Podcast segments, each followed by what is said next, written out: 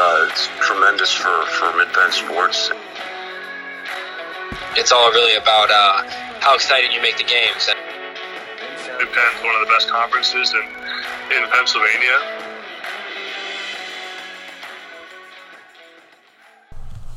Welcome to Mid Penn Sports Weekly. I'm Luke Brown, the voice of the Camp Hill Lions and the host of Mid Penn Sports Weekly. And we are officially, ladies and gentlemen, into the thick of it. We are into the best high school sports time, in my opinion.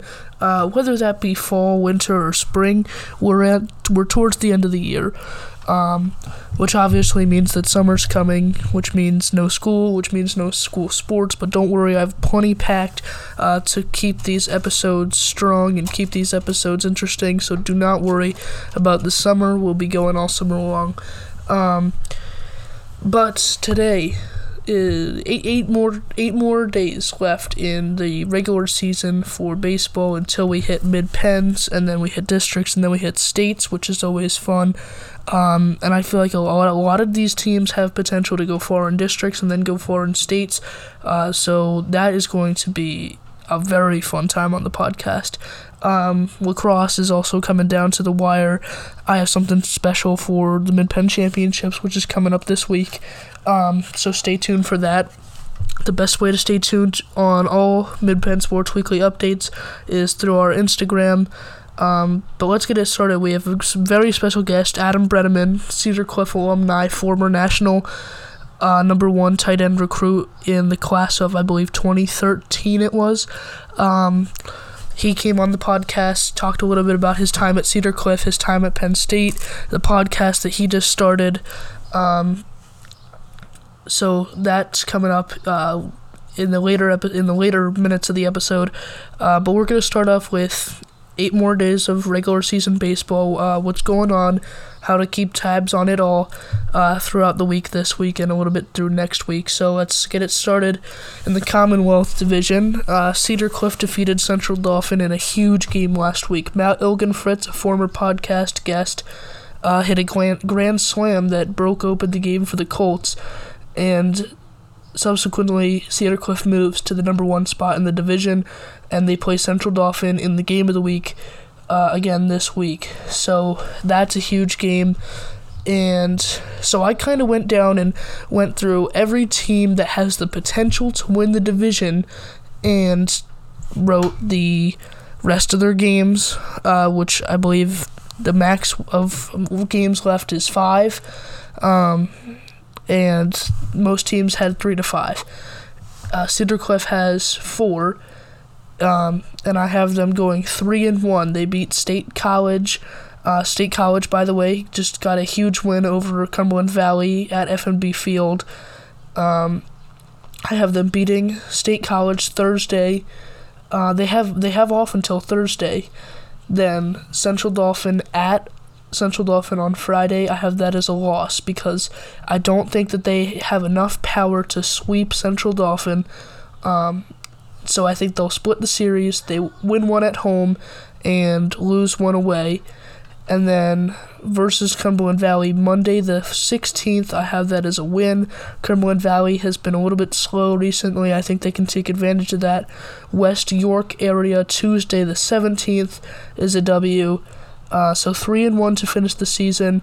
They finish at 13 and 4 overall and 10 and 2 in the division. And then you go to Central Dauphin. By the way, this is a loaded division um, with a lot of teams able to jump here. Uh, Central Dauphin versus Mifflin County Tuesday. That's W. And then they're going to beat Redland and Cedar Cliff Thursday, Friday, um, and win that. I have Central Dolphin players coming on uh, next episode, hopefully. Um, that's that's in the works. Uh, three and zero oh on the week. Finish at thirteen and 4, 11 and three in the division.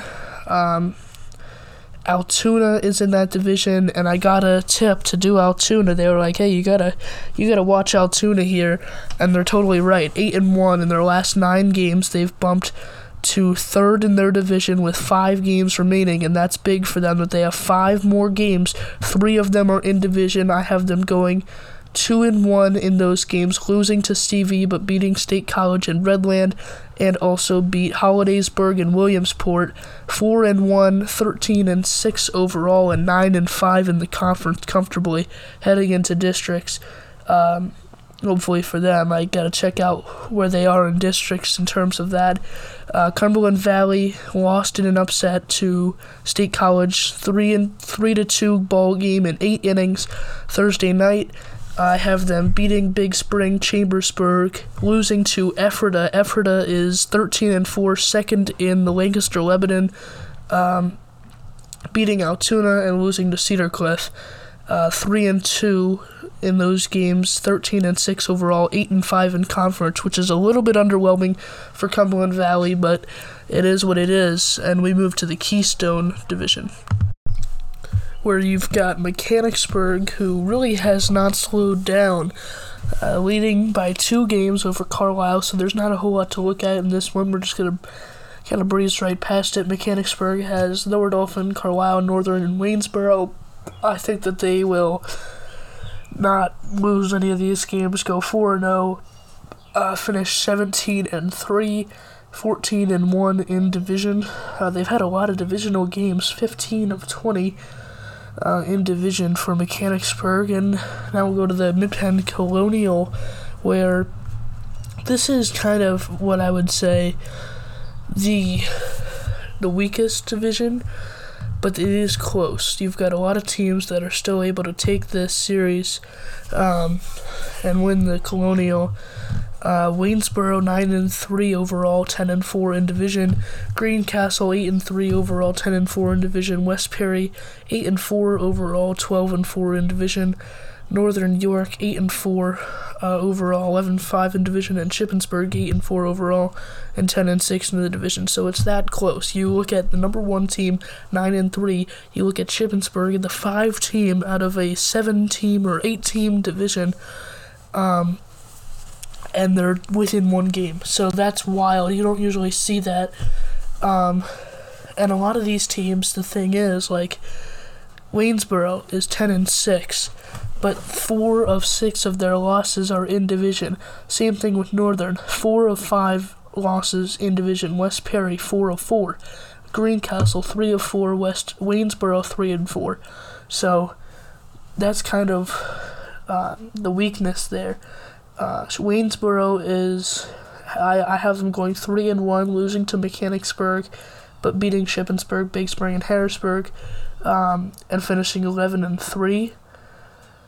Uh, that's Waynesboro, and then Greencastle. I have them going four and zero, but still finishing ten and three in Division, fourteen and four overall, beating Boiling Springs, Northern Hershey, and Gettysburg. Um, so that's what that's what stinks for Greencastle is only two of four of their uh, remaining games are in division, so they don't have the opportunity to kind of boost themselves as much as they could. Like if those are their games, like if they had West Perry and uh, let's say James Buchanan, and they won both of those, then they would be what ten and f- or 12 and 3, I guess. Yeah, 12 and 3, which is a lot better. And though that's just the in division record, they would be they would still be 14 and 4 overall, but they would be 12 and 3 in division, um, which would make them the division champions. So that's what stinks about their scheduling.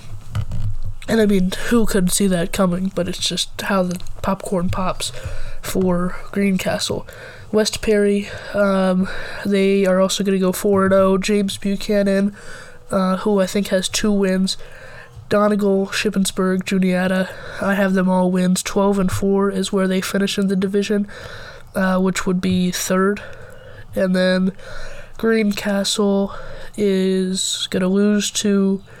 I'm sorry, this is Northern. Northern's going to lose to Greencastle, beat James Buchanan, lose to Mechanicsburg, and lose to Carlisle. That scheduling even stinks more. Not only because they have two out of four um, in division games left, but they've got really tough teams. Greencastle is a very tough team. James Buchanan should be an easy win for them. Mechanicsburg is, I would say, top three, if not top two, hardest team to play in the Mid Penn. Um, and then Carlisle, who is second behind Mechanicsburg by two games, but still, that's a tough division. And to only have a two game difference with Mechanicsburg and them, that drop off is is pretty darn good for Carlisle. So one and three, they'll finish nine and five in the division. Northern does not finish strong. Um, so then that's gonna be that's gonna make Waynesboro the division champion of the Colonial. By the way, uh, Cedar Cliff is my predicted Commonwealth winner. Um, initially at the start of the year, I think I have Redland. I'm not sure. I gotta go back and look. Um, but right now we have three of four spots filled for the for the Mid Penn tournament: Cedar Cliff, Mechanicsburg, and Waynesboro. We go to the Mid Penn Capital. Camp Hill currently on top, and they've got a pretty easy schedule to finish it off. It all comes down to their game on Thursday against Middletown, a game that was supposed to be played last Thursday. No, last Wednesday. It's now next Wednesday. I know it's May 12th. Um, against Middletown. Uh, it's a huge game. Middletown is second in the division, but Camp Hill has Halifax to start off the week, then Harrisburg, which is Wednesday, then Middletown on Thursday. That's how it is. Uh, and then Steel High. So Steel High is Friday, I believe. Uh, 4 0 in those games, and that's not the Camp Hill bias. They beat Middletown pretty convincingly last time on the road. I think they can win at home um, finish at 14 and 4. They had four losses last year. Um, some of those losses just should not have happened. I can tell you that. Uh, West Perry was a 16 to 15 loss. They lost uh, two to one against James Buchanan, which shouldn't have been a loss at all. That was not good. Um, they lost to East Penn, which was a simple loss. Um, you just lose a game or two. You, nobody goes undefeated. Well, some people do, but um, not you, it's not common in high school baseball, especially when you're playing so much. Um, these games get rescheduled all the time. Nobody has a dome, so you are subject to weather all the time. So um, that opens up to reschedule rescheduling like this week, Monday, Monday, Wednesday, Thursday, Friday, one off day for Camp Hill this week. Um, they'll be ten and one in division, and then East Penn beat Middletown, so um, so that kind of eases the break a little bit, and East Penn is going. They're current. They currently have two losses, so I don't. I'm not sure if Camp Hill already has sealed it. They they must not have already sealed the division. Uh, theoretically, they have because Harrisburg should be a pretty easy win for them. I think they beat 23-0 or something against Harrisburg last week. Um, so they do have to win the Harrisburg and Steel High game, and then the Middletown game is yeah, is kind of where it lies for Camp Hill at least. East Penn has Trinity. I have that as a loss. Trinity beat them six to four last time, uh, and they threw Nick Kirkestner in that game, so that's their best pitcher. And if they, if if Trinity is able to hit off of him like that, then I think that they should be able to win that game. Boiling Springs uh, should be a pretty easy W for what East Penn and McDevitt as well. So two and one on the week, fourteen and three overall, and nine and three in the division.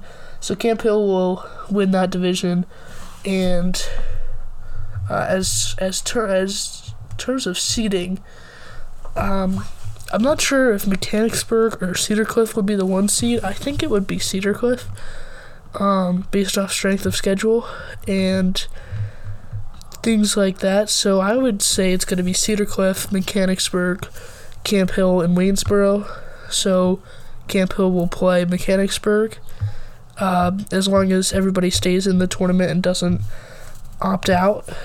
And that's kind of a look at baseball. Um, and now let's get into our interview with Adam Breneman. I mentioned this earlier, but Adam Breneman is our is our guest this week. Former number one national tight end recruit, uh, graduated from Cedar Cliff, went to Penn State as a tight end. Um, has the longest touchdown in for a tight end in Penn State history. He got that one against Wisconsin. Um, he was he, he was quite the athlete uh, all around. He was he played basketball and baseball, I believe, as well. Uh, for Cedar Cliff, he mentioned that a little bit.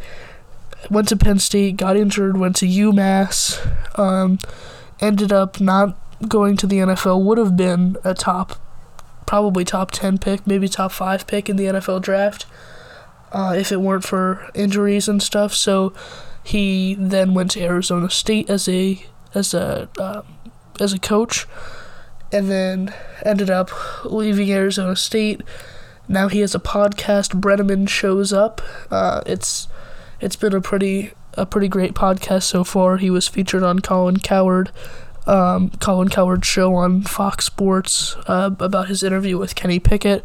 He's interviewed Sean Clifford.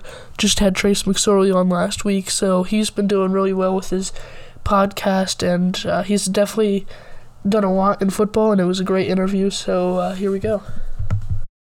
And this week's special guest is Adam Breneman, the host of Breneman Shows Up and a Cedar Cliff grad, a tight end at Penn State, one of the top recruited Penn, uh, tight ends uh, in in college football recruiting history. Uh, thank you so much for being on the podcast. Appreciate having me. I'm uh, happy to be on. Yeah, so my first question for you is how did you find sports and find football and what could what made you continue to play football and be involved in it so much? Yeah, I um you know, my, my dad had played football in college, so I kind of knew um, since I was really uh, really young that I wanted to play football, and my dad was a tight end, so I knew I wanted to play tight end. Um, you know, and then started playing. I think I was I was pretty young when I started playing, and, and just loved the game, and you know, played a bunch of different sports: football, basketball, baseball. Uh, and really, after after I realized that football was my best sport, I kind of focused in on it once I got to high school, and you know, never expected that I would have a bunch of scholarship offers and be able to play at a high level, you know, like Penn State. But it just kind of happened after a bunch of hard work. But yeah, I always, I always loved the game and loved competitiveness and loved the team atmosphere. And, um, you know, made that decision from when I was pretty young that I was going to put a lot of effort and uh, a lot of hard work into it. Yeah, and you you were at Cedar Cliff, as I mentioned, one of the top recruited tight ends, uh, especially in this area, one of the top athletes recruited, at least here in the Mid Penn. Uh, how did make how did playing in the competitive Mid Penn uh, with so many good teams in the area at Cedar Cliff make you a better athlete? Yeah, I mean, I've said I've said a lot before that. Uh, you know, the Mid Penn is one of the best conferences in in Pennsylvania. Uh, you know, in, in, a really competitive conference across the board. You look at all the different divisions, and um, you know, every week in Cedar Cliff, we had we had a challenge. You know, whether it's Redland, whether it's um, whether it's Susquehanna Township, whether it's Bishop McDevitt you know whether it's Cumberland Valley, you got you got really good schools across the board. You got good schools that are in the smaller classifications like Camp Hill, where you where, where you go, Luke, and uh, you know a bunch of a bunch of really competitive programs, and a lot of talent comes out of that place. You look at guys all the time. Um, you know, I was just I was just talking to uh, Chase Edmonds the other day, who came out of CD East. You know, you got guys like Andrew Ford out of Cedar Cliff, um, one of the best quarterbacks to play in the Mid Penn. Uh, you got guys all over the place consistently um, that are really talented, playing at a high level and playing in college and the NFL. So it's a it's a great league. I think that anyone that comes from that league is is um, gets prepared pretty well for the, the consistent competition you see at the next level. Yeah, um, and I, I love your point about some of the players that you played alongside at CD East, and um, and a lot of those players get offers and interests like kind of like you did. I mean, you had, I was just looking at your profile before I started talking to you, offer from pretty much every major college football program Alabama, Auburn, Ohio State, the list goes on and on. You chose Penn State. What went into that decision?